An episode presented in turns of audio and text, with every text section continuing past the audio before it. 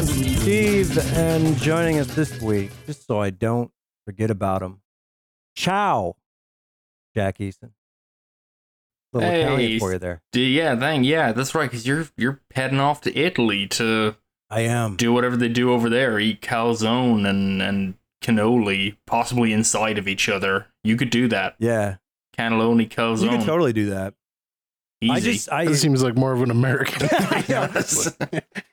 I mean, when, when I when I think of Italians, I I just assume they're like people who live in New Jersey. You know, there's there's yeah, no the the greatest food hack absolutely is putting one perfectly good food inside of another, and I think a lot of Italian cuisine really is open to that concept. Ravioli, you Mhm. could put you could have ravioli uh, inception. Theoretically, there's nothing to stop you from doing. it. There's no laws. You can just do whatever you like. I was thinking about get, just getting like a whole ass log of uh, mortadella and just kind of carrying it around and nibbling it on it for like eight days. But we'll see how it goes. What was it? Was Uh, it I mean, Sopranos Steve can't thing? eat ravioli though. Oh, that's yeah, the that's- that's a- no ravioli for Steve. That's a shame. no, Steve, you got to do the Sopranos thing and go around going "Commendatore" or whatever to everyone in Italy, and they just look at you, give you side and like fucking American. Yeah, I, I promise I'm going into this like strongest American flex possible, which is uh, I have learned zero Italian.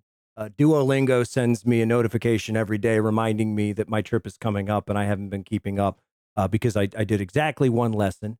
So what I'm probably going to do is same thing that got me through France a few years ago.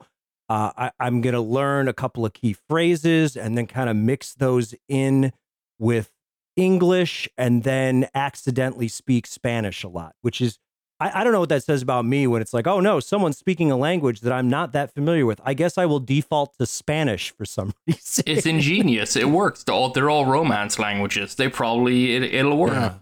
Now it's not It'll going to work. work if you It'll go somewhere like if you go to like you know Czech Republic or something. Spanish might not Oh, have that- the traction there, but you're keeping. I feel like you go to those countries, you just you're like, well, we're gonna rely on this guidebook or something. Yeah, a lot of You're not gonna learn one of those languages. no, no.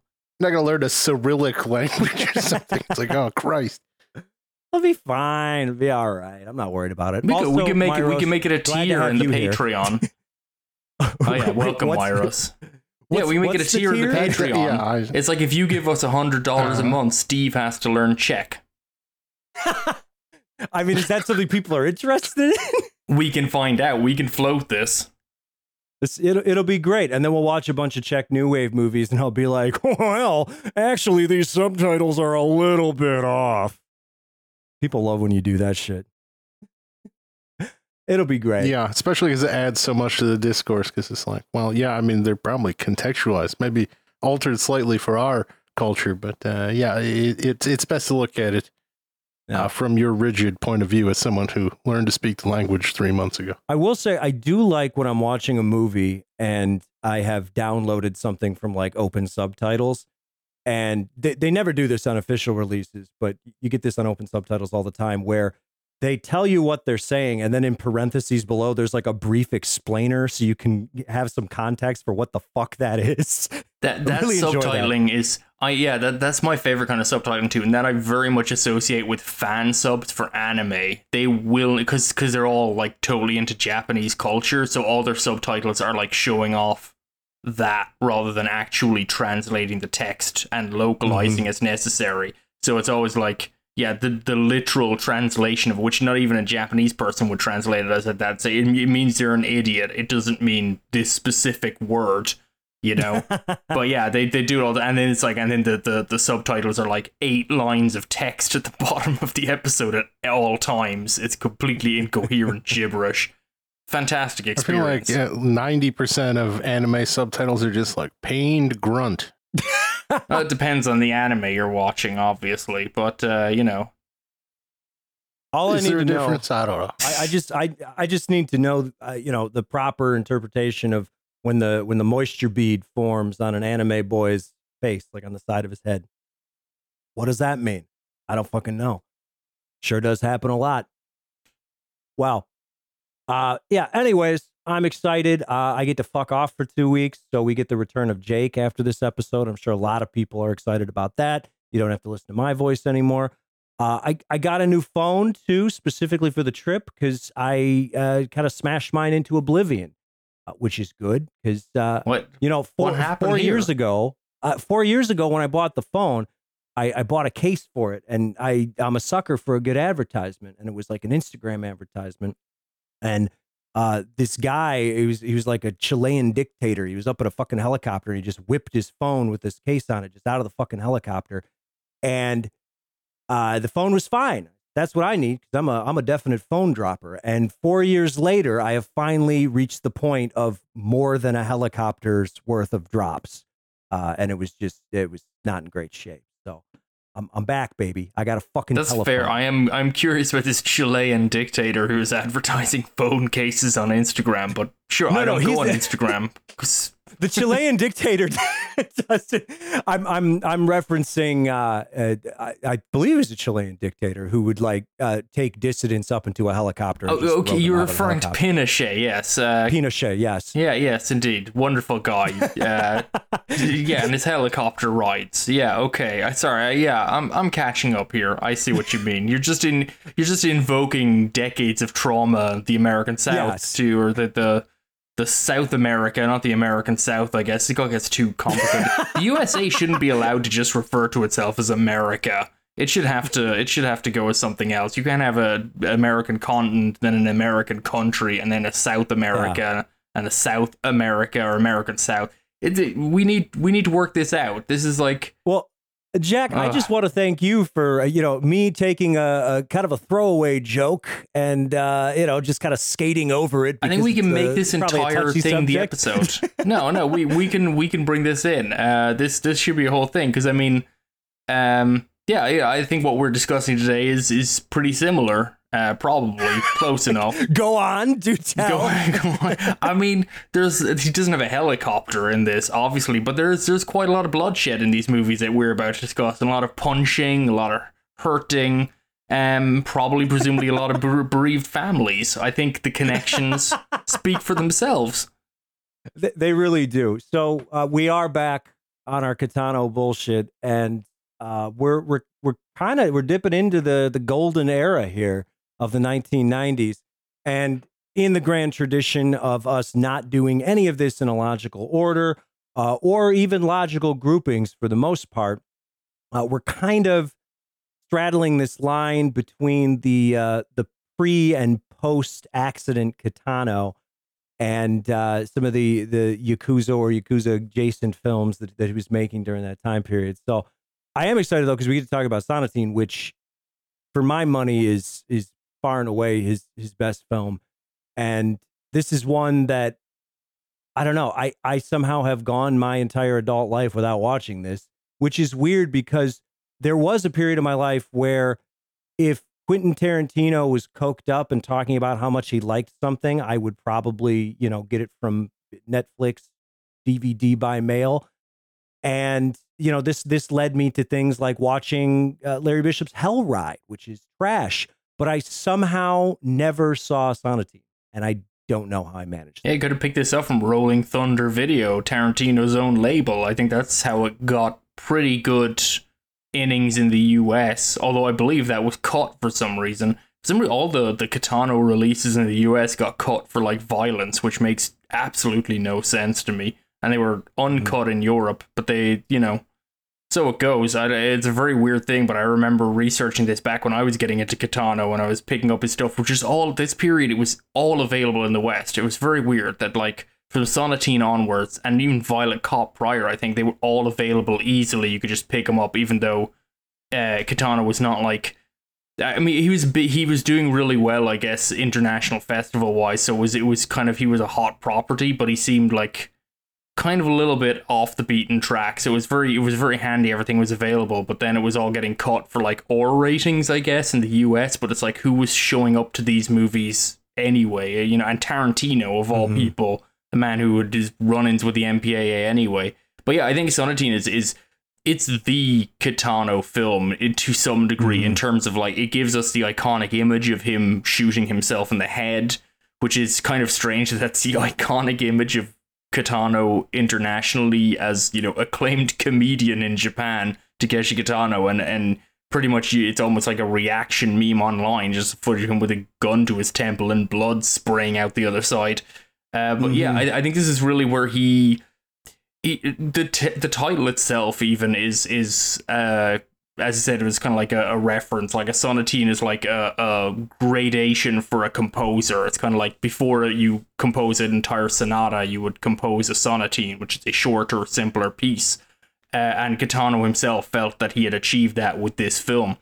Uh, so he he was taken very seriously for him being a, an artist. So I think it's it's kind of a nice mm-hmm. plateau start. Although I would I would argue, and we'll probably tackle this in another episode. I do think A Scene at the Sea, the film he made just prior to this, is a masterpiece too. And on to argue, I think maybe even a better film overall. Um, mm-hmm. so I, I don't know, but Kitano kind of hit. I think this was where he realized this is very close to what he could do, and it, I think it had great legs in the West because it was also yakuza oriented, which sells very very well. And it still, but it, you know, he could do that, but he didn't have to trade off his own very very dark uh, sense of humor and very very kind of grim vision of human nature and society. It all kind of comes together here, and definitely, I think if yeah. you, if you have any interest in Kitano, Sonatine is a perfect place to start. Yeah, which is why it's in episode three of our uh, overview. Yeah, yeah, that's why we films. did that. It was. it really is the perfect place to start. no, and to start with Takeshi's, where we started. Obviously, everyone loves Takeshi's, and then then work backwards to the '90s when he was like the most beloved art house video crossover guy you could imagine. Like, it's just Mm-hmm. It's kind of strange. I mean, he was winning major awards and getting, you know, playing in art house films and stuff. But I mean, all his stuff was you could kind of pick it up even at regular video stores. It was sort of strange, yeah. strange metric he'd managed to hit, which is perfect. You know, art house movies, but violent. Perfect. It's it's odd the the space that his filmography kind of occupies, especially when Sonatine came out and uh, directly after that too, because in Japan, we've talked about this before. Like he's this huge cultural figure. He's just ubiquitous uh, for his comedy, and his movies didn't do well in Japan. No. Uh, but then you kind of get this this European and then later uh, American art house crowd that embraces him, but only to a certain degree. And and this is part of the uh, I, I don't know, like I, I guess just the landscape of the film industry at the time. But you know, he's he's winning awards at, at you know Venice Film Festival, things like that. But it's not crossing over in America to the point where it's like, ooh, he's you know winning Oscars and doing this, that, and the other thing. He, he never kind of reaches that point that uh, some foreign filmmakers more recently uh, are, are kind of getting that recognition. And then also because there's these distinct European art house influences and it, Kitano being Kitano, there's a lot of brief, extremely violent moments, but they're just that. They're moments, they're not extended scenes. And I feel like at the time, there were other filmmakers that maybe got a little bit more traction uh, just from a like an independent standpoint because of the the growing movement of like extreme Asian cinema. You know that uh, Dimension was buying up everything they possibly could. Uh, so if you if you made a movie that was like adjacent to Audition in any way, shape, or form, or uh, you know Ichi the Killer, then they were going to push it out there. And this definitely doesn't fall into that. So again, it's like it's like this bizarre kind of in between space, but it's also what makes his filmmaking so special. And there's there's really nothing like a Kitano film from this era, and specifically Sonatine is just fucking amazing. And part of that is because you do get the the yakuza story and the violence, but a, a lot of this is just like 90 minutes of nihilistic fatalism, but also just just like hanging out with your buds on the beach. it's it's, it's a really yeah, odd it's, it's contrast. Like, well, you've heard of like Yakuza Graveyard and so on. This is like Yakuza Vacation. It's it's yeah, it's kind of mm-hmm. like they they get away. It's it's the the beach beachside romp for for the Yakuza. Um, and it's it's it is a funny precept and I, I think Kitano like I think Sonatine does a really good job of like grounding this kind of strange humor that filters through. And I'm thinking like specifically like early in the film so I mean the, the storyline of Sonatine basically involves uh there's a, a, a, a turf war brewing down in Okinawa um and the one of the families in the mainland has kind of been brought in to they want they want to go down there to kind of like just give a show of force, just kind of hang out there. Uh, and Takeshi Kitano's character is, is leading up that group that's being sent down there. He doesn't want to go down there. He has some suspicions. Maybe there's more to it than that. But, you know, it's supposed to be like, just go down there, just hang out, it'll be fine. And so that element is introduced. The, the head of the Yakuza says, you know, head down to Okinawa. There shouldn't be any bloodshed. And then the very next scene is the Yakuza, like, just grabbing a mahjong parlor owner just like manhandling him into a car and they then murder him because he basically refused to pay protection money to kind of like cut this idea of like there's always bloodshed. And then by the time they get down to like they, they go down to Okinawa and they're all just in holiday shirts and they all get picked up on a little mini bus and it's just this mini bus full of of gangsters being driven around and it's just this utterly surreal backdrop, but but the, the violence underpinning it and the nerviness underpinning it is is presented very seriously and concretely, and then the rest of it is yeah, just this sort of strange kind of uh, wistful kind of like a, a, losing track of time. I mean, they're they're because most of it is just a waiting game. It's kind of they're they're trying to see what's going to happen next. Um, so yeah, it's kind of this unusual kind of traditional kind of like it's spinning the the yakuza film kind of on its head a little bit and it's it's mm-hmm. very unusual in that sense and it has a lot i think of that like that fatalism of like a a melville film you know of that kind of like lonely men just you know kind of like hanging out and that camaraderie but there's this emptiness underneath it and uh mm-hmm. yeah it's it's it's an interesting kind of a setup yeah yeah and it, and it really does kind of uh, take what you traditionally would conceive of as you know what what makes a, a yakuza film uh, going back to you know the battles without honor and humanity series i think that's that's a great like hey you want to know what yakuza movies are all about? Watch that. Um but here it, and this is this is the thing that I, I really love the most about sonatine is you know in, in all of those movies the the battles without honor and humanity series and, and a lot of the yakuza movies from the 1970s on into the 80s uh, they have all these, you know, it's it's these twisting, turning plots and and all these tough guys and and you know, it's all these men who are just kind of like jockeying for power and positioning. And this is this is the same type of thing that is playing with in the Outrage trilogy that we we covered in the last mm-hmm. episode. But here, it's the exact opposite of that because everyone feels like they're just powerless and sort of drifting around. And even Kitano's own character, who's like a stone cold fucking killer. I mean, God, I, how do they get to Okinawa? Well, he has to meet with the boss, and the boss is like, You're going here. And he's like, I'm not fucking going there. And then it's like, cut to them in Okinawa landing and getting on a bus. it's like, okay. And, and there's all these things that just, you know, uh, play out and they just they have no control and they're just kind of like moving from moment to moment and there's no clear idea of what their objective there even is. We know that there's some beef between one family and another, but we're not privy to any of that. And Kitano and his guys are just sort of isolated from everything, uh, but still, you know, basically collateral damage throughout this entire movie. So there's there's a shootout where some guys get fucking blasted in a bar. Uh, they get taken from the bus, which which includes ice cream. I think that's a nice little touch. Yes, he brings uh, ice cream for all of the gangsters. yeah, all the gangsters have their ice cream, and then they go to this this little like office or whatever, and it's, it's just a big piece of shit. And they're like, "Yeah, you'll be fine. Just hang out here. Then our boss will take you to dinner. Then we'll figure stuff out. No big deal. Super chill." And then immediately, like a, a gunshot rings through the window, and then ten minutes later uh, a bomb goes off and kills two people inside this building. So they're just like, okay, we're fucked. They're just like, well, I guess we're going to the beach. Well, what are you going to do at the beach? I don't know. We're going to wait and lay low and just figure things out. And then they're just sort of, they're just drifting and they're stuck. Uh, and then, you know, Kitano's character, he, he starts to open up a little bit because, of course, Takeshi Kitano, he's got to play this uh, stoic gangster. That's his whole thing. And at one point, a, a woman asked him, like, "Oh wow, like you you kill people all the time and blah blah blah." And she's, "Oh, is it you?" Because he killed a man in front of her. Is that the first time he killed someone? He's like, "No, I killed my dad because he wouldn't let me fuck chicks or something." and so he he's going through all this, and it sounds like all this tough guy shit. And she's like, "Oh, you must not be afraid of everything." He's like, "No, actually, I'm like terrified of everything all the time. But when you're constantly afraid, it's easy to hide it because it's like the only emotion that you feel." And that's that's pretty much it. Like that's the essence of it, right?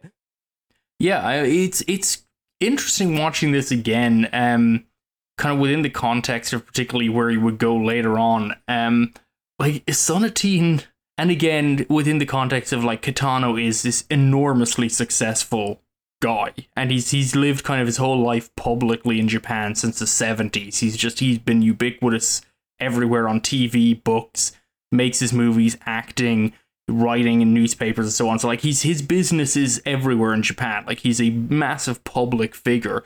And it's so unusual to watch Sonatine because I mean it reads very clearly. It's like it's this is a film it feels like a film about depression a film about someone who's just not kind of dealing like not doing too well but like sublimating it into a very you know beautiful kind of an artistic construct. But i mean it's very much a film about like why shouldn't i kill myself and, and, you know and honestly a film about not finding a great answer for that either you know it, it's it's Mhm. a film about yes a man in danger and kind of like this yakuza to and fro that he's caught in the middle of.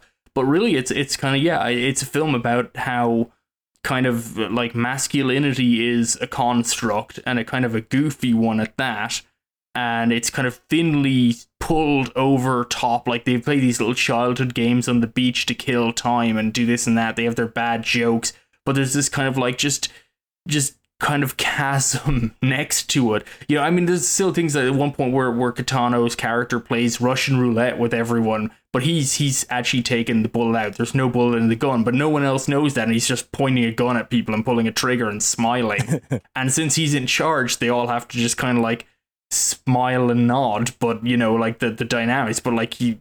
No one knows, and that's like that's a funny joke. And then he has his dream where he does kill himself, um, like it, it's just this kind of uh, there's a remarkable kind of a darkness cast over this again sunny beachside romp. Effectively, the summer is so a kind of a recurring thing throughout Kitano's films. So many like even a scene at the sea. I think it's um it's full Japanese title translates as like that summer the sea was so quiet or something like that or so still. Um, you know, Mhm. it's a, it's a summer movie. Sonatine is a summer movie um Hanabi kind of like there's certain elements in that on beach as well. Uh Kikujiro is set in the summer. Um you know, he's very much he's he's much more associated with like kind of like that season specifically. A lot of his films are set during the height of like a sweltering hot summer. I think Boiling Point as well, actually his second movie is as well.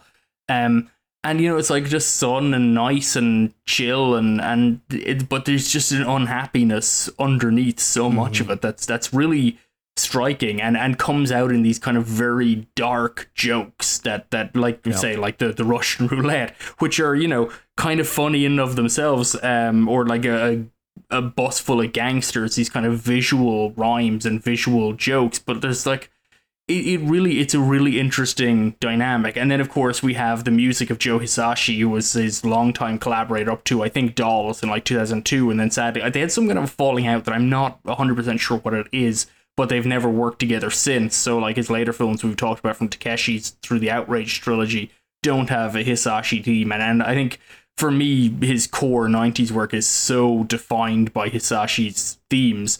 Um and, again it's this kind of like wistful lilting kind of a theme uh over top of again this kind of pretty gnarly kind of existential dread piece. Um a very very peculiar kind of an effect and very specifically Kitano. And like no one else I think was making films like this at the time. I can't really think of anyone doing it at all I mean there, there's riffs on it certainly and you can look and see what maybe he was drawing from and inspired by but um like no no one else is like this this is just a really unique kind of a, a balance of ingredients um you know that a lot of Mhm. people i think a lot of people looked at like the the gun sh- fights and stuff that were not very like action forward and maybe thought like, oh, that's very Japanese. Like it's very, you know, like like a uh, Yojimbo, the or sorry, Sanjuro, like the final fight of that where it's like literally one sword swipe. That's it. You know, like mm-hmm. like this very uh, almost like uh, minimal action choreography that Kitano kind of takes it one further, and that his action scenarios almost don't have any movement or even coherence to them. They're like entirely geometrically composed, kind of like ideas of a gunfight. They're not really an actual mm-hmm. gunfight. And I think it's kind of funny. I think Kitano maybe for maybe for me and other people who kind of came up at that time, kind of thought like, oh, that's so Japanese. And now I look at like Japanese action movies made around it and in the 80s, and no, they're like they're much more on board with like the the Hong Kong like insane stunt work, martial arts, yep. karate chopping shit. Like this is really just Kitano was doing this, and it's this very specific kind of a tone, uh, you know, of like mm-hmm. high violence, but like kind of like it's extremely violent, but we cut through a lot of it, and then like big gunfights, but they're not action set pieces. They're more like weird kind of conversations, almost like caught, you know, shot reverse shot. It's it's a really striking thing, and I think it it all comes together in Sonatine, which I think is one of the reasons why this film has become such a kind of a focal point uh, for the '90s cinema, and for particularly I think for for people who were interested in non-Hollywood cinema at the time. This really kind of pulled a lot of eyes over and going like, oh, you can do all of this. This is very different. I mean, there's there's really a completely different kind of analog to uh, to to Hollywood film. Like you you would have been looked at real weird if you came out with this, particularly if you were already a noted celebrity otherwise. Yeah, yeah. And and if you look at I mentioned Takashi Miike earlier, uh, and how I, I feel like he had more traction in, in the West, or at least with Western audiences.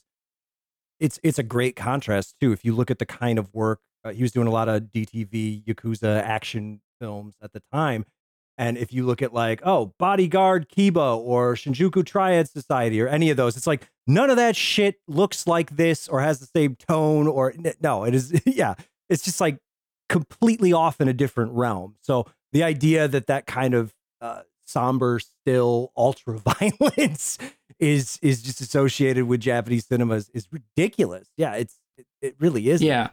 Uh, and I think here also Kitano finds his. It's a scene at the sea, which I mentioned earlier. I think is really. I think it's a remarkable film. I think it's where he found a lot of his visual grammar, but it's in weirdly an entirely violence-free movie. It is. It doesn't have yakuza. It's literally. It's about a deaf mute garbage man uh, learning to learn to surf, and it's a wonderful, lovely film.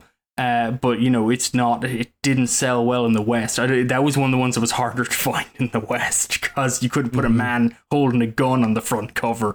Uh, you know, which is what everyone was looking for. I think he found, you know, but but there's there's so much of that grammar then comes into Sonatine, his film grammar. There's this really interesting things he does. Like we mentioned, the mahjong parlor owner who refuses to pay protection money, so they end up stringing him up to a crane and dunking him in the river until he drowns in a particularly cruel kind of a set piece. But the end of that scene after he's been drowned is just it's a single shot of the crane with the body hanging from it. And it's not, you know, it, it doesn't feel like it's not in the rhythm of the scene as it's transpired, where you know they've said take care of, you know, like Kitano's character is leaving and he's like, get rid of the body or whatever. This like everyone else is left, but the body is still hanging there. And it's kind of like this mm-hmm. com is it's just this lo- kind of composition shot. It's like this this flavor of like dwelling on the the I guess consequences of this this fatalist vicious kind of thing they've just done, but in this really painterly frame that is just kind of uh, edited in. And of course, it's worth mentioning Kitano does his own editing and has done his own editing. I think since Boiling Point, I think he's always pretty mm-hmm. much helmed up his his own films. Um, you know, and he's really he's finding his rhythm here. Later on in the film, there's an assassin who shows up to kill Kitano's whole crew. And he's introduced in this really unusual shot where he's facing the camera, almost like it's like school picture day. And he's like, he just, he's introduced the camera, and we don't know he's an assassin at the time. He's like dressed just like he's some old guy dressed for fishing. And he's just facing the camera. And then he just kind of like, after he's introduced, he turns and starts walking. It's this like very theatrical kind of an introduction. Like he was staring at the camera and then he starts walking into the scene like like the you know Kitano cut in before he actually said action or something. It's it's a really mm-hmm. unusual effect. And then you know, like these little flourishes Kitano is finding, where he's finding these kind of like rhythms and images that don't necessarily fit into a traditional storytelling mode but he wants them in there. They they add something else another dimension and they really do. And i think much of what's really great about kitano's work through this period are those little additions those images that he finds and that he he understands kind of are great inserts in between to move between what otherwise would be you know like he he's still quite story focused his films still have a strong narrative bent particularly through this era. You know you're not going to be confused about what's happening at any time but he's able to just kind of like int- introduce those elements to kind of show that he's he kind of like exploring and thinking about this visually. He has this really interesting visual grammar that one of one of the things I mean we'll talk about it later as we get to Hanabi, but like I mean Kitano for me was you know he was my introduction to to taking Japanese cinema, like delving deep into Japanese cinema, and it was interesting because once I discovered, I know it's kind of a facile comparison to some degree, but like once you get to Ozu and you're like, why you know I'm I'm now a person who watches 1930s Japanese movies, you know, which is it's a place some of us find ourselves, and it makes it difficult to have conversations with other people who are like, you what? Uh, but like you you watch Ozu and Ozu has those you know famous those pillow shots and things, and it's like it's really easy to take those in when you're already familiar with Kitano. There's a similar function there, this kind of like breathing between scenes, this non-story function insert. Um, it, and it's really nice when it's done. It's kind of one of those things you just kind of wish more people would experiment with, honestly, because there, there, Yeah. you really there's all kinds of flavors you could do with this. Uh, like Kitanos are not the same as Ozus, um, but there's a similar kind of an effect to it, and it's just kind of like not particularly explored by many other filmmakers who you know and i feel like at this point it's, it's getting further and further away from it um, as more and more Mhm. people become slaves to scripts and necessity and efficiency um, and basically just making television it feels like so Well, you know but whatever I, I think, you know, Kitano's visual language and the way that Sonatine is constructed and, and his character in the film. You mentioned this earlier, but he- he, really nails the what what's depression like angle because this this really is. It feels like it's a movie about depression basically, and it's not Mhm. like oh no, I'm so sad, and I'm going to tell you about all the things that make me sad. It's like no, it's just kind of this dull numbness, and uh, there's there's part of the movie where um a guy yeah he walks onto the beach and he blasts one of Kitano's boys directly in the head and kills him while Kitano's like kind of sitting behind a boat uh just hanging out and prior to that they were goofing around and trying to like skeet shoot a frisbee and then they were like playing baseball with the frisbee and having a good old time. Kitano's eating sunflower seeds. It's it's more beach fun. A lot of beach fun in this movie. And Yeah, I- then this guy it- gets blasted in the head but then the scene after that it, it like cuts super hard to the rest of the group basically like you know talking like this is fucked. Like what are we doing and Kitano is still on the beach and he he has the frisbee and he's just throwing the frisbee to himself. Because Yes. I mean, that's just it. It's it's not it's not this like uh, you know extreme highs and extreme lows. It really is just this dull numbness. So he's what's he gonna do? There's there's nothing for him to do. So he might as well fuck around with a frisbee on Uh, the beach because it doesn't matter. I'm thinking I might be back. Am I back? Oh, we, you're back we got an Adam Myros in the Yeah, house I, I, I, see you guys waited for me to start the discussion. I'm, I'm glad, uh, you know, we, we just held off. Uh, very, very considerate. Yeah.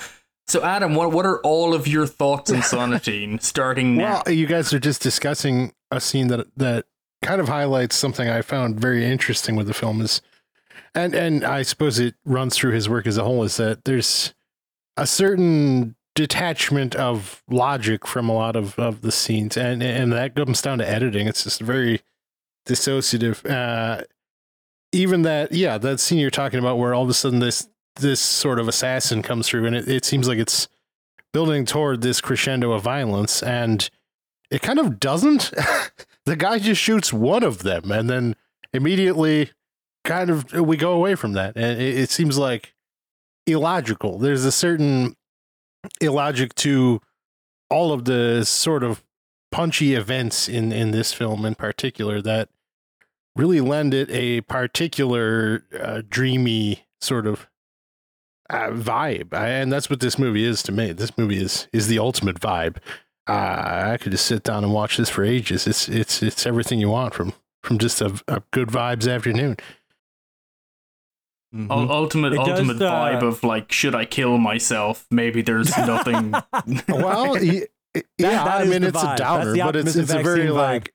Gen X down. Like it, it just feels it's '90s vibes all over this thing. I don't know. It's just got such a, a particular feel to it that I find enrapturing. Like I think this movie's goddamn spectacular. Yeah, and it's it's also we mentioned some of the comedy, but there really are absolutely hilarious moments. Like I was fucking dying when uh, Kitano he- he's bored, he's on the beach. They're they're finding all these different ways to fuck around. They're like dancing like geishas, and then they're uh you know doing fake sumo wrestling on the beach. And at one point, it's it's nighttime, and you think there's like a serious discussion about to happen or something. And Kitano calls the other guys down to the beach. Uh, and when in fact there is not a serious discussion, he simply dug a hole in the beach and covered it up so that the other guys would fall into the hole, which is very funny. And then he's he's got his top lieutenant guy with him, and and they're walking back. And then this is this is the big punchline is he he actually dug a second hole specifically for this scenario. So his top lieutenant falls in the second hole, and it's just it, it's great. It's it's hilarious. I mean, the, the ultimate punchline is Yeah. there's a third hole revealed You got your rule later. of threes. Just You as like a, a throwback, throwback joke. it's it's great, but again, like how many movies can you say are able to walk this line between this crushing, just depressed fatalism, this nihilistic outlook, uh, a movie about a guy who's really just going back and forth about whether or not he should blow his fucking brains out in any given moment, and it's it's funny and it's got just these amazing explosive moments of violence. And it's it got a little bit of everything. And it's I- it's one of a kind. I think I think the role of the comedian because I think this is something that will be picked up as well in um in Kids Return particularly because Kitano obviously is best known in its native Japan as a comedian as part of these these manzai duos who do these kind of nonsense conversations which they even have a little bit early on in this movie um I forget the, the the character's name played by Susumu Terajima the guy who's in a bunch of these Kitano movies and it's just always so much fun to me he's just like this He's like just this this small, wiry, angry dude in every one of these movies who seems exasperated by how annoying everyone else is to him. And he's hanging out in in Sonatine. He's one of Kitano's men, and he's hanging out with a younger local gangster who has been to the mainland or been to Tokyo, I guess. Uh, you know, a couple of times that he just keeps asking Terajima's character if he knows this shop or this person in Tokyo, like this vast metropolis and eventually the the guy is like no i don't know any of these people and they all sound terrible. Like you do you know any respectable people in tokyo? Like and it's like this almost manzai comedy routine being played in the middle of this film. But i think it kind of reveals that kitano himself seems to see the comedy or a comedian's role as someone who's somewhat outside of the flow of of japanese society um, and so his his comedic interjections. I mean, the comedy of the film also shakes the the kind of hierarchy of the yakuza group themselves to the point where they kind of forget themselves at times. Kitano's character can make jokes. He can he razzes Ren Osugi, the other actor who's playing his top lieutenant. He keeps razzing him about his stupid shirts, and there's nothing Osugi's character can do about it because Kitano was the boss. But then Terajima's character does it later on as well, and he gets reprimanded because he's actually like lower down the pecking chain. He's not allowed to make fun of Osugi, but Kitano is. But you know, there's kind of like this this the the use of joking around and comedy and stuff is kind of like it it mixes up the relations between all these men, which is generally otherwise defined by their their ranking within the Yakuza Brotherhood. Um, and I think this, you know, as I say, we'll go through to like Kids Return, is very much this kind of idea that comedy is kind of like a third way almost. It's it's some kind of another way to kind of like push through and maybe maybe part of like this whole era that he's in is like Kitano kind of saying that like comedy really helps him. It was really it's real important because otherwise all he sees is him with a gun pointed at him. Like that seems to be part of what's going on here. Sure, Mhm. sure. Absolutely. Well, Myros, uh, I, I know this was your favorite of the bunch, so uh, I'm I'm glad your computer crashed because now you don't get to talk about it. But uh, Yeah, yeah. I hopefully we're out of the woods on this. I don't know what's going on here, but uh, yeah, I I'm sure you guys did it justice. I just yeah, I, I would just say this is a really special movie, and I would uh, definitely recommend seeking it out uh, if you ever have the opportunity. And yeah, it, it's just it is it's pure vibes. It's pure vibes, baby. It's a it's just a joy to watch. I know some people can't get behind its pacing, but uh, I think those people are insane because there's there's nothing wrong with this pacing. What what struck me about it, uh, as opposed to, is this really the only Yakuza adjacent film we're we're really watching this week? Is, is that in stark contrast to the outrage stuff? This is such a legible film. Like it, it is immediately like it's so easy to read, and the characters are well defined, and it's not the the bizarre morass of like confusion and, and monotony that, that comes out of those outrage films. Uh, and I, I know some of that's certainly intent, but boy, this is just so much more wonderful to watch. It's pure poetry.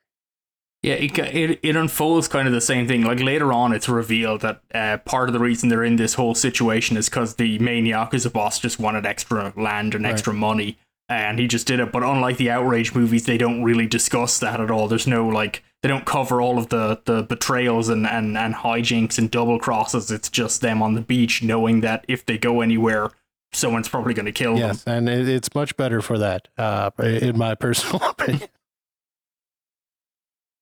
Well, Myros, let me ask you this: Yes. uh, if it was 1996, would you rather be a little yakuza boy or a little boxer boy? Uh, I think I'd probably go boxer. That seems like uh, uh, less dangerous. Yeah, which is I mean that's saying something. But yeah, I think this is one of the rare instances where I would choose getting repeatedly punched in the head and uh, not being allowed to drink or eat snacks. Uh, but yeah, kids return. Uh shit. Uh, This this is a weird one because I'm so used to seeing Kitano being at the center of the Kitano universe. And it's so wild uh, just watching this and, and not seeing him pop up at some point. Actually, that's true. This this is the first one we've picked that he's not in, isn't it? Um, which w- he his his very s- his second film as director, Boiling Point. He kind of played with this in that he's if you if you ever get a copy of Boiling Point, um, uh, Kitano is always on the front cover, with maybe the exception of the current US Blu-ray from Film Movement, which has some of the worst cover art ever. And I don't know who's on the cover of that movie because no one even looks human. It's like someone who had never seen the film and never drawn anything previously was hired to Mhm. create cover art. But it's really fun because in Boiling Point, Kitano is in the film, but he just kind of ebbs away. He's not the main character at all. And then after that, he made a scene at the sea. He's also not in that film at all. So it's not the first time, but I guess this is the first time we've come across a film where he's he's just not there.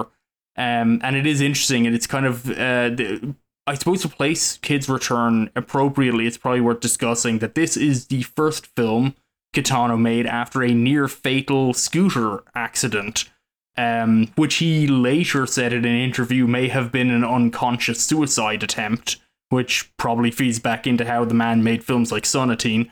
Um, but he was he was very seriously injured in this in this scooter accident. It paralyzed half his face. Uh, he was he was in hospital for months. It took a long, long time for him to recover. And there were discussions in Japan about whether or not he would ever work again. You know, he was he was that seriously injured, and I think Kitano took it upon himself to prove everyone wrong by get really jumping right back in. And so, an interesting thing about this film is, um, as I notice it, it, it opens with a little painting, a little picture of a little girl opening a box, and there's a little angel ornament in it, which kind of mirrors something, a plot device within the film. I think that's the first instance of a Takeshi Kitano artwork appearing in one of his own films, and this would become a mainstay uh, in his films, and indeed like a core plot element in Hanabi. But um, it's it kind of like immediately marks off. He took up painting while he was recovering from the accident too, so I think that was like a route to recovery. But Kids Return is the film of the man who basically said, "Don't count me out. I'm coming in." But I'm guessing he did not put himself in the film because he was still possibly still had his facial injuries, scarring. I mean, he would reappear, and he's very clearly like the I think right side of his face is paralyzed, which for a man who was already not exactly the most emotive actor, it gives a very strange additional layer of of stoicism to his his performances. But he maybe wasn't comfortable doing that, so instead he decided to make a kind of semi autobiographical. Although with Kitano it was very hard to work that out because he also I think has claimed that like Achilles and the Tortoise is like a little bit autobiographical, but I don't think it is at all. Um, I, as we've discussed in that episode, I think that movie is maybe kind of a weird, protracted Shaggy Dog story gag. Um, it's very very difficult to tell, but uh, Kids Return is yeah the story of two high school dropouts who are trying to make it in the world. And weirdly enough, watching it this time, is this more depressing than Sonatine? It's it's an incredibly It's depressing movie. Oh, I think so. I mean, uh, I guess I guess at the end they're kind of at least they got your bud. It's You know, true, your yeah. It's kind of like we're doing. It's kind of something I hadn't registered before, but yeah, this is a movie about how everything will just try and beat you down. yeah, maybe the most depressive Mhm, like and story eventually is, you is like fucking the lose. one that's not even the central thing. If you're just following like the third guy in the cafe, where it's just like, oh yeah, yeah, he married this woman, but then every job he took fucking ground him to dust until he fucking fell asleep behind the wheel of a cab and died. It's like, oh Jesus Christ. Yeah, yeah. Yeah, Uh, it's it's the story of, of two teenagers who are like they're they're drop like they they're in high school but not really. They're j- and even the, the teachers are like the teachers hate them and they tell like the teachers actively tell them just go away. Like you're not you're useless. You're an idiot. You can't do any of this. Which you wonder if maybe that predated or preceded them not trying very hard at school.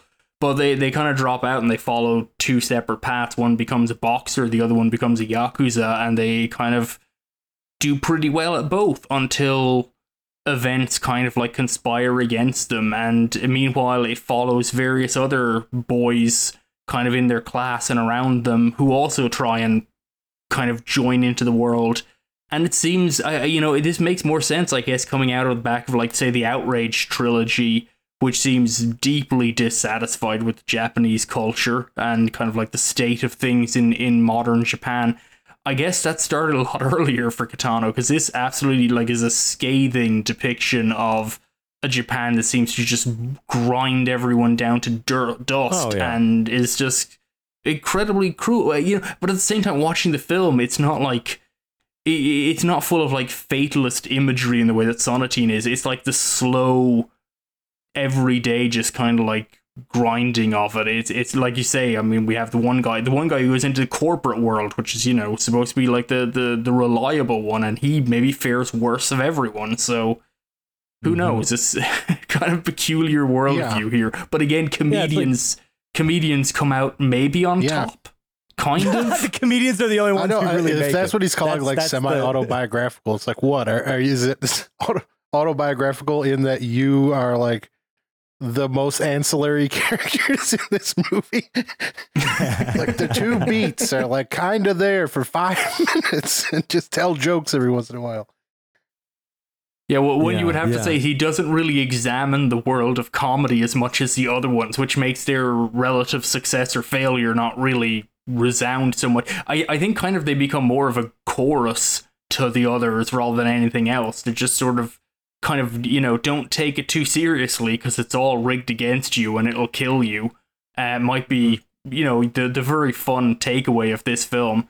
Um, it, it has Kids Return has I think again going back to like a scene at the sea, which is about you know say a man learned to surf, and it's very much a film about the rhythm of just throwing yourself into doing something. That the way to get good at something is not to have a spark of genius and innate talent. It's just to go out every single day and just do it. And you know, I you know I think that's one of the strengths of the film is that it, moves away from this uh, all too common thing in, in you know a lot of a lot of cinema and art form where like particularly when it comes to autobiographical elements where it's like the reason I'm good at this is because I'm brilliant and I'm touched by God and so many goddamn biography like to the point where honestly the, the biopic as a film is is a joke genre at this point like they can't grapple Yeah. with the concept that most people who are worth making a biopic about. The reason they were good at it is because they every single day got up and just did it. And that's really boring and tedious and difficult and hard. And no one wants to deal with that. No one wants to watch a movie about it.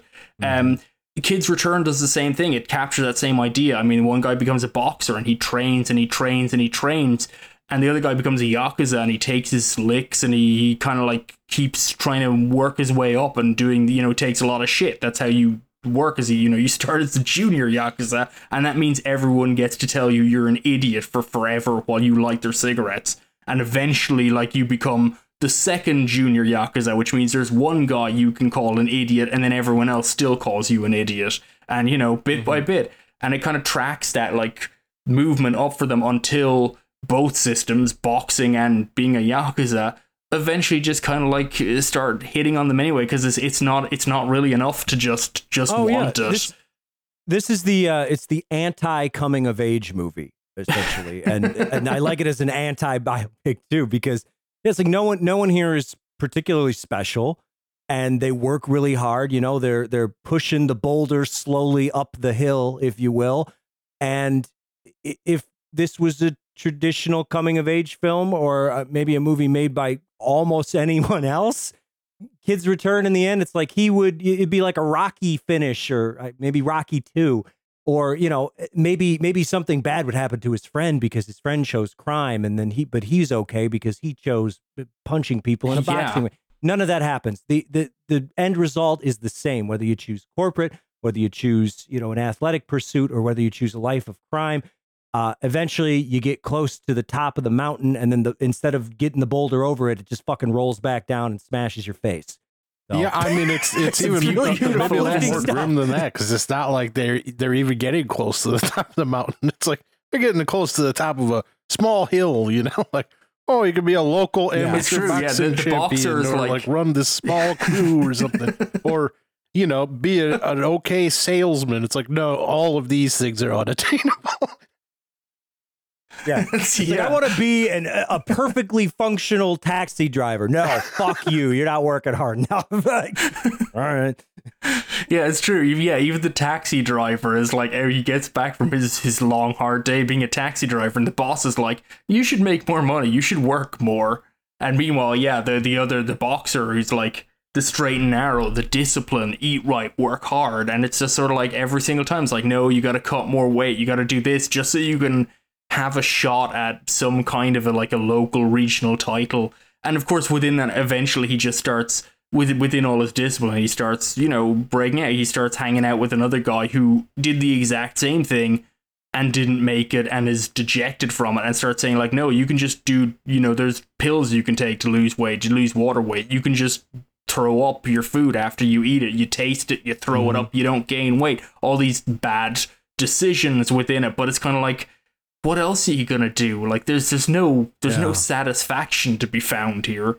My recommendation to anyone listening is if if someone suggests bulimia as a as a path to success, I would I would probably shy away from that. Yeah, but I mean, it's avoid it's it. kind of intriguing in that there's not like a good path and a bad path in in that pursuit, even which seems like again in a more like Hollywood storytelling structure, the boxer is going down the more noble path than than his friend who's mm-hmm. fallen into crime. But from the very start of him training boxing, they're just like teaching him to smash a guy in the face with his elbow. it's just like you gotta cheat. Yeah, yeah there, there's know, this always. specific. Yeah, it's a specific thing. It's like even yeah, as as hard as you should train to be a boxer and be absolutely the master of your own body and control everything and get up every day at the crack of dawn and just shape and sculpt yourself into being the best boxer. There's someone else doing that too, and so when the referee's not looking, you should try and headbutt him. And like that's that's the Mhm. rules. That's that's how you win. And this is a film about how winning not many people get to do it and when you don't do it the result is pretty miserable and that's for most people, maybe uh, Kitano considers that's kind of like the, the happiness. I, I guess fundamentally, it's kind of like that the happiness can't come just from the vocation. Everything here is like choose. You know, none of these people have particularly solid personal lives. We have the one guy with his wife, uh, who's you know he meets in the the, the coffee shop, which is it's not explored particularly, but I guess it's sadder to look at it. All he wants, I think, really is to try and impress her and make her happy, and it just and it doesn't even seem like maybe she's not even being very unreasonable. It's just like the you know to make money as a salary man, just it just takes an awful lot out of you, and you're not hanging out with your wife, which is the reason you're doing it. And what's the, like what's even the point of that? And meanwhile, the boxer is doing his whole thing to maybe get a a hanger on girlfriend. I mean, he sees other boxers ahead of him who have like a glamorous girlfriend hanging off their arm saying, You're brilliant. And then they get their ass kicked in the title fight. And then the girlfriend leaves because who wants to hang out with the guy who lost the fight? Like, it's, it's just a, a whole kind of vision of an entire system set up kind of independent of the things you probably should, would make you happy. And I'm wondering, you know, I think Kitano maybe was seriously reevaluating things because I think Kitano himself had worked insanely hard up until this point. You know, he'd obviously he'd made it as a, a, he seems like a guy who didn't know how to relax anyway, but you know, he he'd made it as a comedian, but then he managed other people, musicians and comedians, and then obviously he got into filmmaking he writes, directs, edits everything himself, acts in them. He acts in other people's movies. He goes on TV to talk. He does all this stuff. He's like, he's this whirlwind of productivity. And then he makes this movie that's kind of like productivity is a myth. Like you know the, yeah, the whole the whole thing, you know, the whole grind to become this, you know, it's it probably won't work and it probably won't make you feel happy. And you wonder if part of this was Kitano sitting in a hospital bed or at a physio of the you know physiotherapy session or something just going like shit i fucked up like like none of this has been working and now i'm almost dead uh, you know, I, it's there. You know, I think that there's a certain weight behind this film within that kind of context Mhm. in his career. This feels like a very unhappy film. Well, Jack, let me tell you something. Let- Let's let's go from uh well, we went from one kind of uh downer of a movie to another. I think you guys are too movie. down on But, these uh, downers. I, I don't think I don't think Sonatine's like a downer, really. I mean, it's about a character who is suicidal, but the the movie itself is I mean, the final shot of the movie is, is him blowing his fucking but it's also out. still again quite ethereal and ambiguous, and it's also Yeah. it's just so much of the movie is Well- them like really just kind of enjoying getting away from all of this shit, and and there's such a playfulness to it that Mhm. I don't consider it a particularly depressing movie.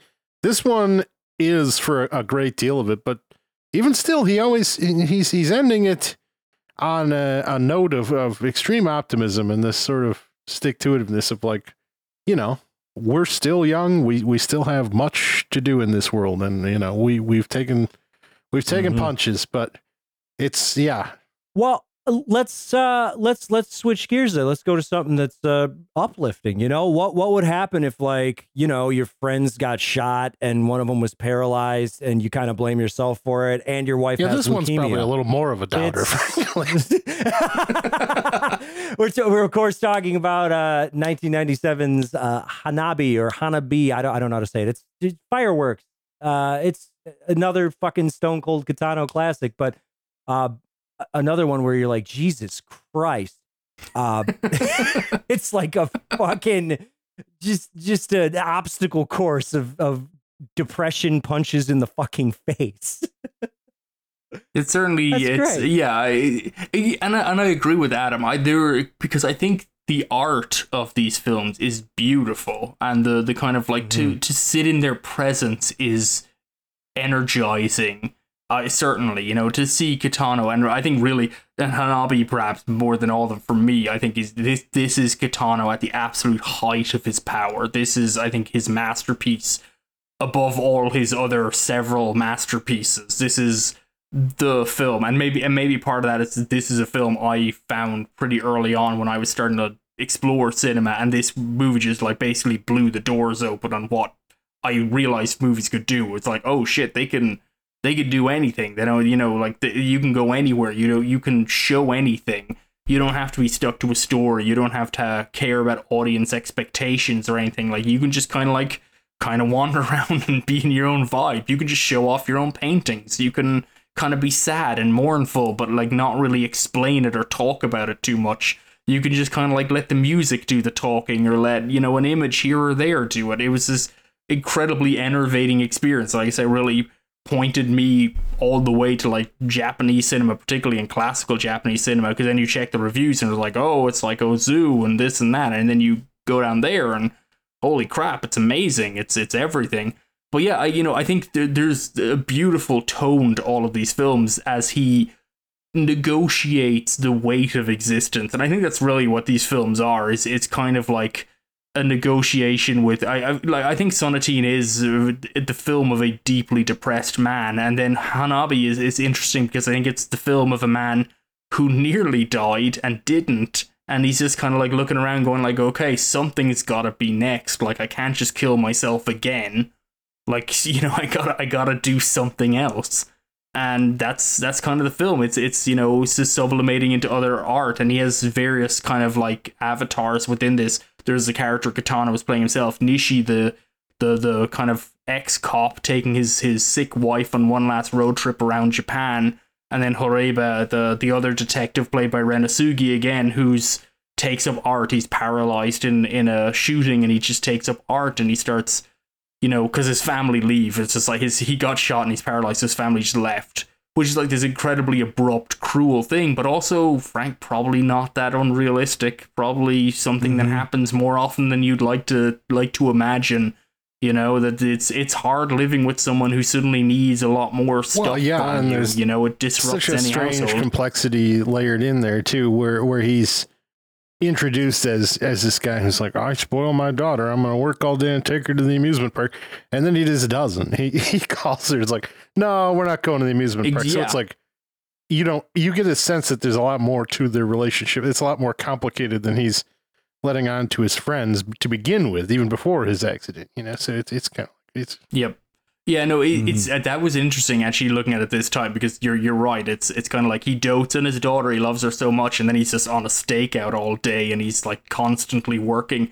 And then later on, Susumu Terajima's character, who again plays a junior cop in this movie, is like talking about how he he kind of mentions how they were a real close knit family, and it's kind of like, do these police officers have any clue what's going on? Because Terajima's character, of course, is also met a girl because he got shot in the same uh, fracas that that uh, injured his colleague and and the girl he was dating, who we don't see in the film, but she, you know, he decides he's going to propose to her because she showed up to the hospital every day, even though he does he didn't really like her. He says like I didn't really like her, but then she showed up to the hospital every single day, and that really touched me. And there is some kind of a sentiment in that, in that like he really you know, he look he actually had like this look beyond and he realized, you know, that marriage or a long term relationship, there's something more to it than just, you know, your immediate superficial impressions of this and that.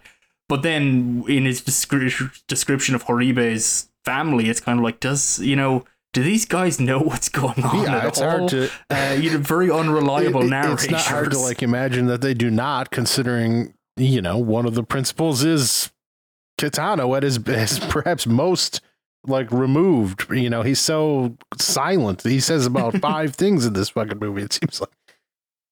Oh my god, yeah, it's like it's like Weekend at Bernie's level of like he's literally just got like little sunglasses on and he just kind of sits there and occasionally people talk at him. It's fucking yeah. Awesome. It's, so it's like yeah, he's supposed to be best friends with this this other detective that gets paralyzed. He's known him for decades. it's like they fucking exchange three words basically.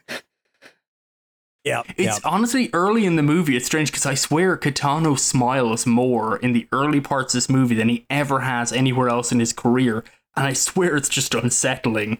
and it's just kind of like because he doesn't say anything. People just talk to him, and it's like, and he just kind of smiles and chuckles, and then he still does cruel jokes. Like there's one scene where.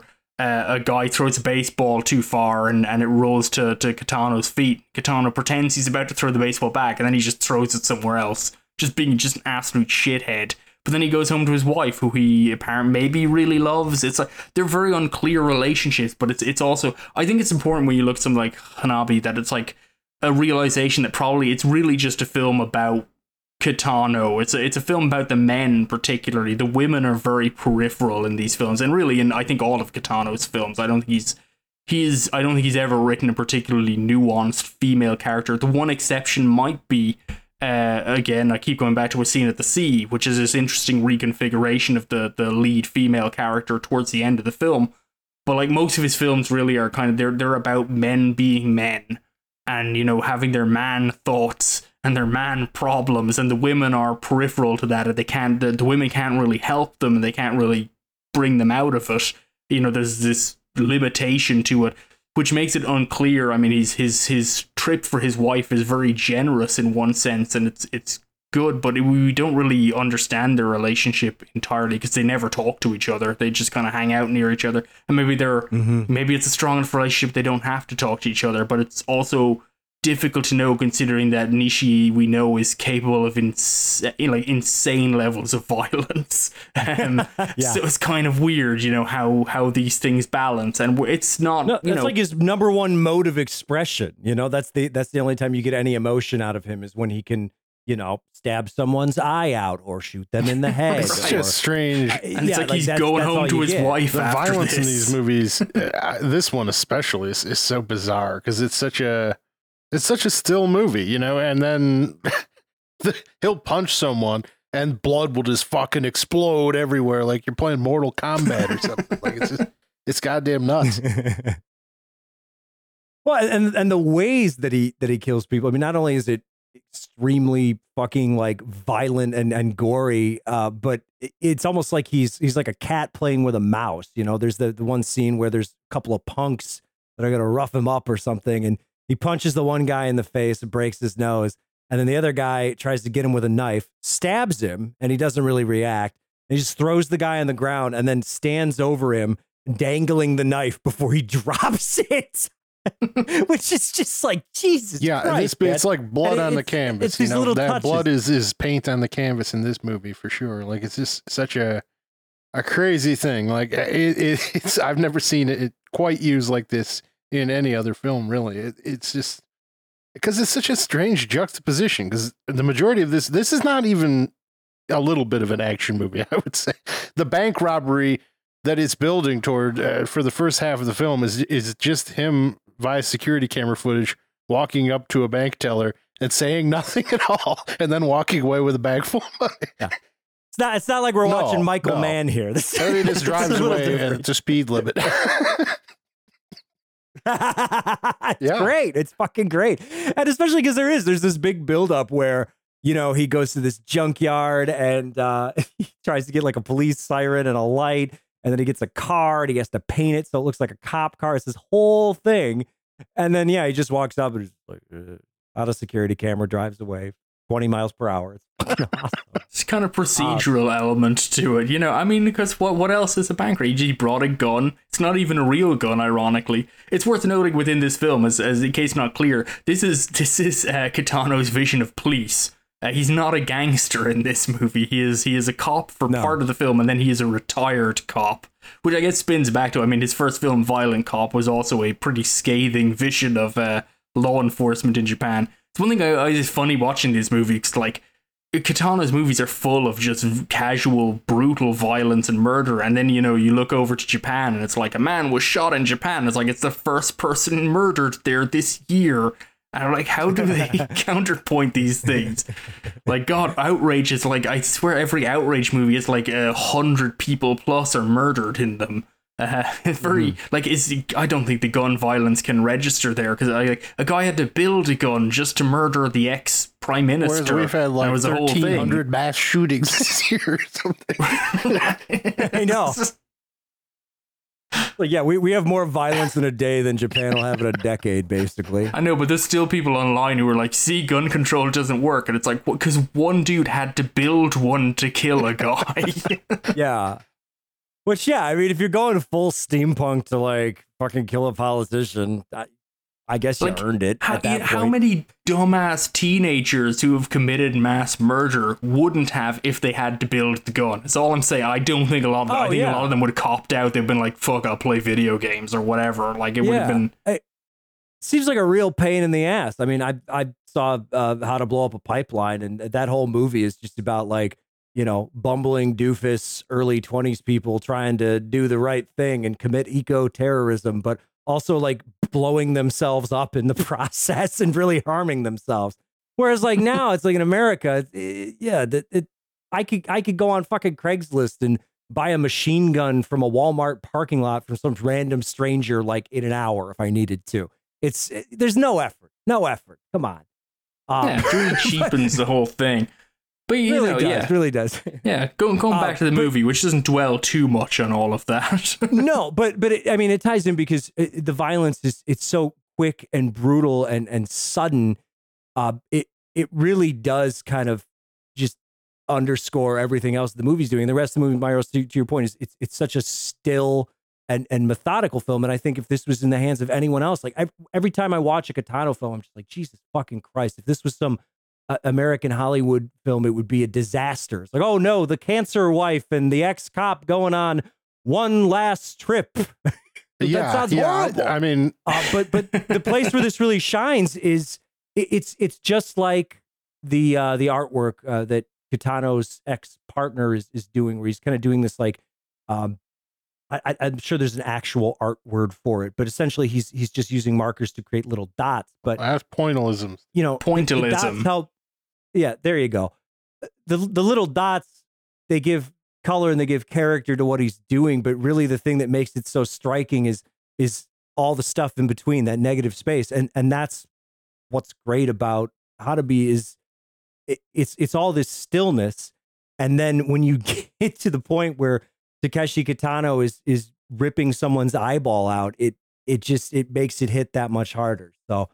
Uh, I think it, yeah. it's this is him at his full like what we discussed earlier. Like Sonatine has, I think, was he was really starting to develop that visual grammar that that's really quintessential. Like uh, Kitano movies move like no one else's movies, and this is something I felt was and I, I feel more justified in having you know gone back and rewatched these that I feel like his later films do lack a little bit. They don't have that same clean smoothness to them. Like the outrage films, they're they're kind like they're still recognizably Kitano, but they're not as like just pure as these. Uh, you know, like one of the things that's interesting watching later movies, has like fade to blacks. I, there's not a single fade to black in any of these movies. It's these straight cuts, and he is able to maintain tempo so perfectly with them in and kind of create easy to follow movement you know like all of his scenes like like it's it's it's very artistically done but it's not like quote unquote art cinema and being difficult like his movies are very smooth and easy to follow the violence is largely implied or heavy you know the the key parts like the the parts of the violence that would be hard to do for special effects are completely elided over they're completely suggested but you never have that issue because his editing and construction of them is absolutely seamless. And this is something I think he pretty much just taught himself, like he developed himself. Um, and then on top of that, he still has room for you know his kind of interesting little breathing shots in between that kind of like reframe maybe part of a scene that we've seen um you know, kind of like not, you know, it's not exactly what we just saw, but it's kind of like a key image from it or something. Maybe he plays out the scene and it kind of like it's messing with the chronology of it a little bit, but it may it just makes sense to have it in there. And in Hanabi as well, he also has his paintings, which are all real Takeshi Kitano paintings. Of, I assume he made most of them for the movie or you know, I, I don't know. I think he has two daughters, so unless he really really hates one of his daughters, it would be really weird if he made that many paintings of a family with one daughter, which mirrors the cop in the movie. So I'm I'm guessing he made them for the film, but I, I do really like his painting style because again, it's it's again it's very um it's it's it's very kind of like polished and distinct, but also has this kind of rough amateurish element to it. Like it, it looks it doesn't look like a, the clean lines of a keen professional artist. It's like these, they almost have like this childlike kind of quality to them. But then in the the shading and the coloring and the details in the ideas behind them, they're they're much more kind of like interesting works of art. And I think it really comes to the forefront here in in this film that he's he intersperses them as like the things that helped him to recover from his near death experience and it has a character in here using them for that element too, trying to find meaning. and struggling to find meaning and and it just it all meshes together in this film in a really I think a really beautiful way. Like I mean, uh, it's hard for me as I say this film is very special to me. This is just one of those movies that just absolutely just took over my mind when I first saw it, and it's never really left it. It's like every other movie is kind of like, how does it stack up to this one?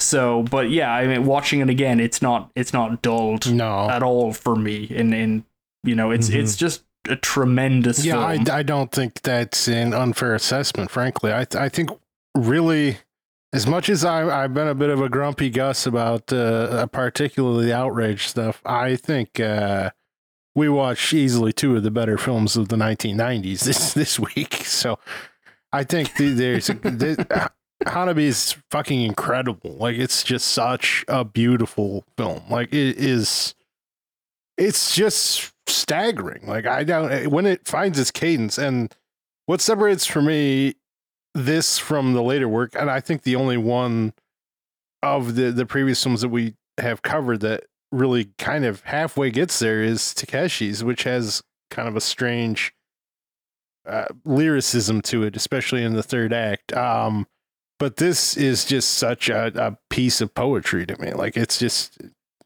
I don't know. There's something very distinct in his editing from this period where it's if you say self-taught that's not surprising at all because it doesn't follow traditional rules. There's so much disjointed stuff in this editing and it lends it such a unique quality uh even compared to something like Ozu which Lord knows he didn't follow traditional like Western formalism at all, but it's a lot more formalist work than what Kitano's doing. He's just doing something that at the time was very new. And if you've seen a lot of this sort of broken editing now, it's a lot of it's informed by by these films. Like these these were very influential films.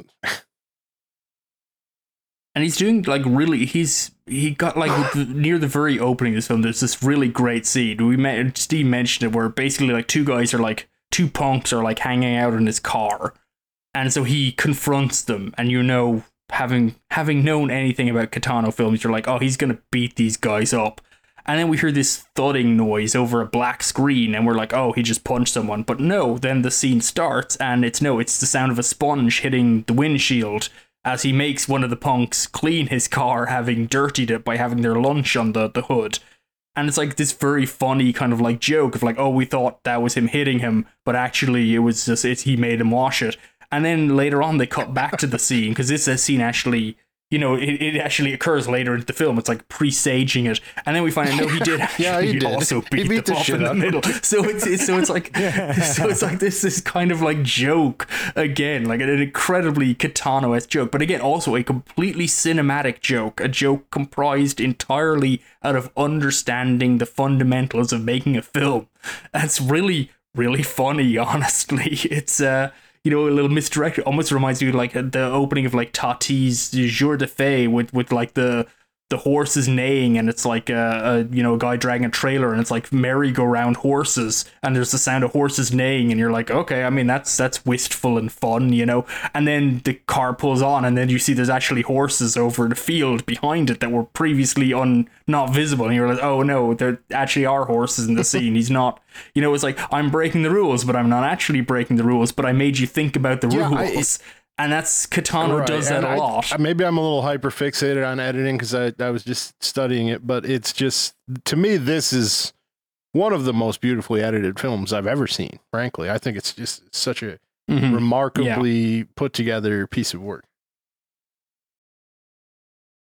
It is, and it's it's remarkable. Yeah, as I say, like I think Kitano kind of he seems to know just how to put it together. Like he shoots his scenes to like assemble them in this way. I like I I I'm just kind of in awe of the way he puts it together because his film. I am really struck with the way that it's like it's not a it's not like an abstract methodology like the scenes flow very naturally and seamlessly but he just has these inserts and these kind of like ways that he weighs certain images and counter punches certain you know images with one another and stuff that it's it's like it's just absolutely like you know you would show this in an editing class as like the editing isn't just joining bits together editing creates meaning You know, that that's what Kitano is doing throughout all of these films. He is creating meaning in the way that he counterpoints images and, and moves through them.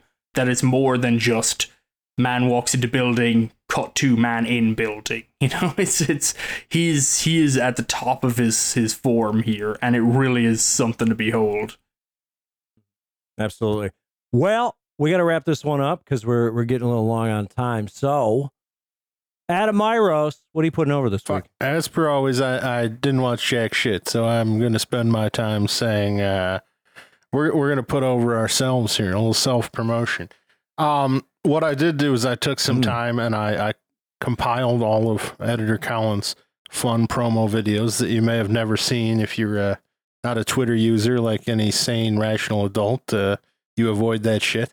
Uh, you you could ch- search Optimism Vaccine on YouTube. We've got all that stuff compiled, and we're going to be uh, publishing full episodes uh, there as well. If you think there's going to be any like visual component, you're going to get to stare at Steve's face. Well, think again. We're not doing that, but you know, it's just another place to another place to find the content. Uh, so yeah, uh, go ahead and check that out if uh, if you're so inclined. Uh, appreciate it. Mm-hmm. Jack, what are you putting over this week? I'm I am so full of hope uh, that I, I have just started as of yesterday started the new video game Final Fantasy 16 and it's it's really impressive so far. I'm really enjoying it and uh, I say this some I I've played all the mainline Final Fantasy games and I I really do love the franchise as much for my memories attached to having always played it as much as any of the individual games actually being really good. Um, some of them I think certainly are. Some of them aren't so good. Um, this one is it's it's really good so far. It really feels like they've kind of maybe finally made a coherent battle system in one of the games where they talk, which I don't think they've ever managed to do previously. Except for ten, I guess that one had a pretty good battle system, but they talked really slow and it was annoying. The cinematics in this are actually really great. Ever the voice acting, it's it's honestly it's really impressive. So it could get back to me in an episode or two when I'm still putting things over and see if I still put over that game or if I'm like it fucking sucks now. So, but I'm Would hopeful. you like to weigh in on the Irish accents that are are prevalent? I'm not sure which one. Fantasy? There's, there's a few bit characters. Uh, there was one person who I thought was Irish, but no, it turned out. Well, I didn't think. I was like, her accent was really weird, and at times it sounded like maybe an Irish person hiding their accent. But it turns out the voice actress for that is actually Norwegian, so she just had a weird accent to begin with. Um, but yeah, no, it's it's really good, and they got Ralph Ineson, who has just one of the best voices ever, you know, and he's he's talking away, and uh, it's very it's very good. I I just I kind of hope it keeps working. If it does, I think I'm gonna have a really great week or two ahead of me. Oh my god! I'm. This is to be probably the first Final Fantasy game that I buy since nine. so Yeah, yeah, and, and honestly, I recommend. and So far, I think you should. I haven't found a good like Final Fantasy 15. Don't don't bother. Just hmm but this Even one, I am, am vaguely curious, and I'm, I have no experience with Final Fantasy, but I think this one looks a little bit more up my alley than most. Hmm I believe in a past life, Myros, you would have called this a gnome. It looks a little less gnome. We got enough. We got enough high like high fantasy def thing. monstrosities. then and then I can deal with that. It's just when you get more on that fable end of things, you know, I I don't want to see any uh, Mhm. any elves. No elves, but uh, yeah. Yeah. dragons. elves, no yes, gnome. elves. strong no elf policy. Strong, Fair. strong no elf policy. Yeah. Uh, well, this week I'm going to put over something I probably should have put over last week, but I didn't. Uh, I went and I saw uh, I saw Southland Tales in, in an actual movie theater, and Richard Kelly was there, and it was the uh, it was the Cannes cut, and it was it was fucking good, and I hadn't watched it in a very very very long time, and I didn't like it when I first saw it, and you know I I'm glad that I had the opportunity to kind of you know reassess this one because I, th- I think it's fucking fantastic. And Richard Kelly seems like a really nice dude, very normal and and just just seems like a nice guy. Also, shout out to the Oriental Theater in Milwaukee because they did a uh, like a moderated discussion as opposed to audience Q and A, and that is always the preferred route. Uh, I I could really live happily the rest of my life, never having to experience the secondhand embarrassment of an audience Q and A ever again. So I, I just the moment a guy's like, uh, more of a comment than a question. Jesus fucking Christ, put a gun in my mouth. Give me the katana on the beach. Cuff, did you were you not on our Uh, Richard yes. Kelly episode? Ah, no, I wasn't. I, was wasn't gonna on Richard wasn't Kelly that long episode. ago we watched. No, it's like a couple years ago. Uh, but yeah. So, anyways, hey, if you like the podcast, do us a big favor. There's a link in the description, and that link will take you to our Patreon page. And why would you want to be a patron? Well, uh, first of all, you get to give us money, and and there's so much joy in giving. Is there not joy in Yeah, giving, gentlemen? when you have things to give, yes. Jesus, when I, when I pull a katana and rob that bank, I will be the, The most generous sell. man on earth. But as of now, just got to pay the rent. I know, you know.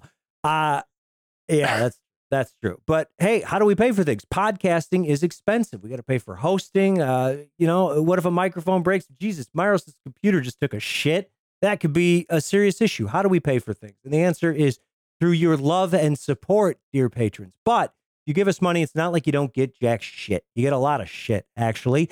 Uh, if you donate at any level whatsoever, I will send you a movie from my personal collection, assuming you live in the continental United States. I'm going to send it to your motherfucking doorstep. You're going to get a movie from me. Will it be good? Maybe. Will it be a Blu ray? Uh, maybe. Will it be a VHS tape? Entirely possible. I've got a VHS copy of Leprechaun in the Hood just staring at me over here. Maybe that will end up in your mailbox. Who's to say? Now, you also get access to the Optimism Vaccine Patreon feed, and this gives you uh, just tons of backlog stuff that is only available to patrons.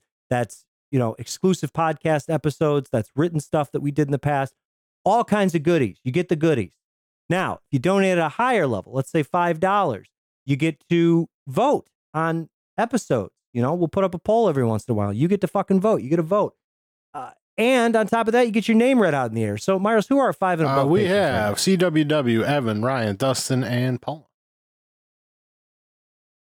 God bless every single one of them. Now, if you want to, you can you can be a real all-star and you can donate at the $25 level. And whether that's a one-time thing, you want to bump it back down after that, or you want to keep it going because you love us and you support us and you're just a good person, that's cool too. But at that $25 level, you actually get to pick an episode. You dictate it.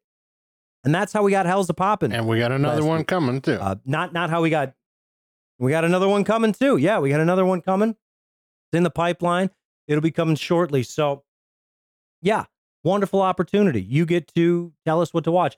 And I've said it before, and I'll say it again. Uh, our patrons are wonderful people. They have us watch. yeah, yeah. We also do. We also did to- uh, to finally get around to posting that bonus episode. We so we we have a a newly posted Patreon bonus. the one that I thought was already posted. the Jalal High Billy Blanks spectacular. Uh, expect no mercy. Yeah. All my Merhi mamas and my blank boys out there, we got something special for you on the Patreon. So make sure you throw down a couple bucks so you can get access to that. Uh, Jack, you know any Merhi mamas? Uh, no.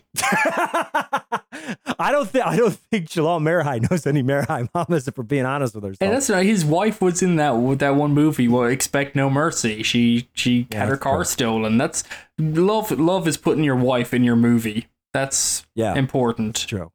That's true. It is. That's what it's all about, folks. Uh, but yeah, if you have any uh, questions, comments, death threats, marriage proposals, optimism vaccine at gmail.com. Adam Myros standing by, as always, smashing that refresh button, uh, looking at everything you have to say, or just uh, interrogating me on my PayPal purchases because my PayPal account is linked to the podcast account. Don't ask. Don't tell our patrons that. it It sounds suspicious to Uh, me. Yeah, much less probably to them as it well. It sounds suspicious. No, no, it's because I got I got my my actual email address PayPal thing account was was hacked at some point. So then I had to I just attached it to the Optimism vaccine one. I pay for fucking parking. That's all I do. It has nothing to do with the podcast. It's just I heard you've been email. buying some influencers' Uh, books or some shit. Listen, this is a pro Caroline Calloway podcast. I want you to know that, Barros. We love her and all of her scams. Anyways, uh, yeah, you could also tweet at us at Optimism Vaccine on Twitter. We'd love to hear from you. And I think that about wraps it up. More Kitano coming your way soon. Uh, no Steve for two weeks, so feel free to celebrate if you want to shoot off some some fireworks on the beach like Takeshi Kitano and his friends.